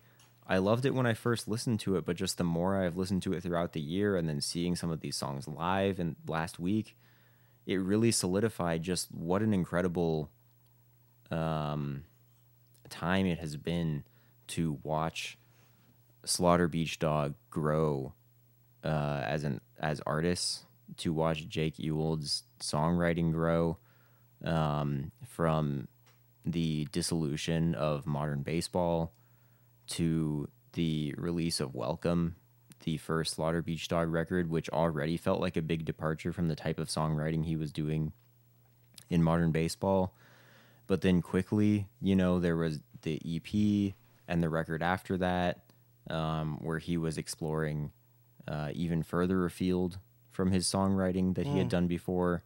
Um, and there's just been this steady evolution of like you can hear um, a lot of influences creeping in of like spec- very specifically Wilco, obviously, um, around the like 2017, 2018 era of Slaughter Beach Dog starts to get in there. Um, and then, you know, it feels like there started to be like Randy Newman influence and like Cat Stevens influence, even. Um, that kind of stuff starts to get into their songwriting. And on this new record, there is this incredible saxophone that gets in there. Um, I think that this was, you know, a quarantine record where he was like writing these songs and like sending the files off to friends to play over. That sounds right. Yeah. Um, it was that kind of thing. But I feel like that really breathed new life into his songwriting. Um, I, I feel agree. like the he really like has mastered the sort of uh, kind of like storytelling style of songwriting that he has been working on for the last number of years. Um, he he has really become very skilled at deploying this the like the imagery of these scenes playing out in you know basements and apartments all over Philadelphia uh, that he has lived in um, and the sort of people he encounters um, and the lives that they lead and the habits that they have and the way they talk to one another. Um, and it feels really real and lived in and beautifully produced uh, and also catchy and fun and um, you know he has this this sort of newly found literary thing to the way he writes that I find really exciting. Um, just the whole the he you know it feels like he has really become the whole package as a songwriter in a way that is really exciting to me as somebody who has been a fan of him and bands he has been in for a really Yeah. long time now. I feel like he has done nothing but grow up and up throughout the tenure of modern Yeah. baseball and Slaughter Beach Dog. And that's why it's the record of the year to me. No, and I just um, I just love it. It's something that I've I've just loved listening to throughout the year. Uh, I I really do think that's a great pick, and um, yeah, I could I could have easily made this my number one album of the year if I didn't have an obvious choice for me, Mhm. um, because it, it it really is that good, and it really has been so great just to to kind of be along with this trajectory through being a fan of Mobo all the way up to now, where it's just like wow, what a mature, great songwriter. Um, God, I mean, it's so good. I mean, you said it better than I possibly could have said it. I already talked about it, so but that that really is a great great number one. And I will now share my number one album of the year. You know what it is, buddy. It's Home is Where I Became Birds. Wow. And this is an album for me that I just from like a couple weeks after it was released and I was still listening to it, I just felt like I think this is probably the best it's going to get for me this year. I, I love it so much that Yeah. I just can't imagine anything else making me happier than Home is Where. yeah. Um, And it's exciting because you're not alone in that. I'm not alone in it. it they really, People are fucking psyched about this people band. love this band. I love them. They're a fucking Florida band, Yeah. um, which is great. We because love that. Florida's got them bands right now. Uh-huh. um, the, there's great emo bands, especially. Uh, but Home is Where is is the cream of the crop. Um, they they're they're really great, and especially for me, I, I totally took a, a deep dive back into emo this year, and for for this album came out kind of after that happened, kind of right when it was happening. I was just like, wow, this is what emo sounds like in 2021. This is this is fucking incredible. 18 minute album that that I can listen to indefinitely. I could just loop this over and over again. Is how good it is. Um, and there's such a variety of songs between whatever the amount, the seven or eight or whatever songs are on this thing. Um, they're channeling Bob Dylan. They got harmonicas on it. Um, you know, they're uh, it just. I mean, I don't even know how to talk about this thing because it just pure like it's it's one of those things like a lot of the other albums I've talked about where the reason I love it so much is just because of how it makes me feel. Mhm. Um, I just uh, it is the, the the the emo sound of 2021. I feel like they've sort of played a big part in ushering in this new wave of emo music. Very intentionally um, on social media. Yeah. obviously the social media thing, but also just because of the music. Um, like th- what a great debut album! It makes me so excited to see because it also feels like the tip of the iceberg uh, with what they can do. Um, but at the same time, it is undeniably my favorite record of the year. It's uh, it's the album of the future, 18 minutes long. That's that's the future, baby. Yeah. Um, man, I, I just every every single song is is so perfect, and it has, you know, it it has the horns that you would get like a, you know, you would expect from like American football or something. It has Mhm. um, just as uh, chug acoustic guitar chugging along. It's got all these different elements playing off of each other. It's got a lot of neutral milk hotel. a lot of neutral milk hotel going on. It's it's like yeah, all these different influences, um, just handled beautifully. Uh, Mhm. I, the Home is Where Forever. They're the greatest, and this is my favorite album. I Became Birds. Nice. I love it. Uh, yeah. Really great record. Um, I don't have a lot to add because I did not listen to this record this year nearly as much as you. Um, but uh, I think that that is a great pick. I think that, that is a pick that will um, stand the, the test of time. Better than Donda. Um, no, no, uh, uh, no, no comment. Oh right, right, because you haven't listened to it. I listen to it all the time. So you have to have Yeah, some I've heard- opinion on it. I've heard like that jail song a bunch of times. Yeah, it's a good song. Um, yeah, it's all right.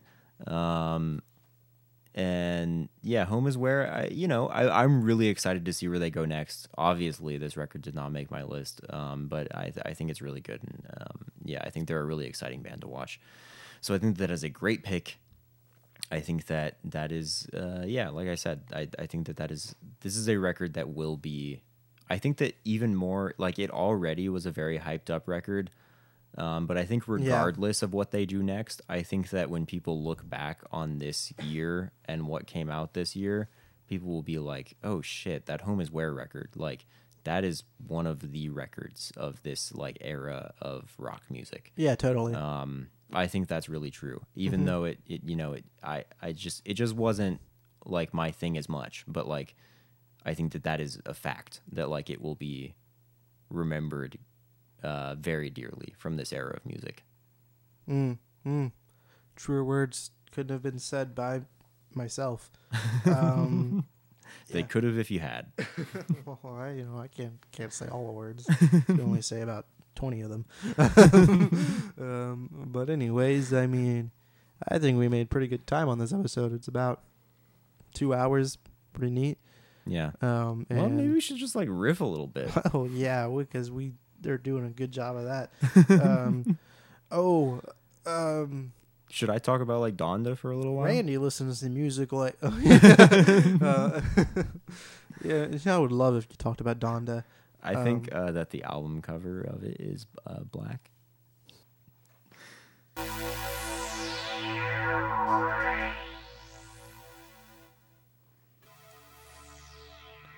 Well,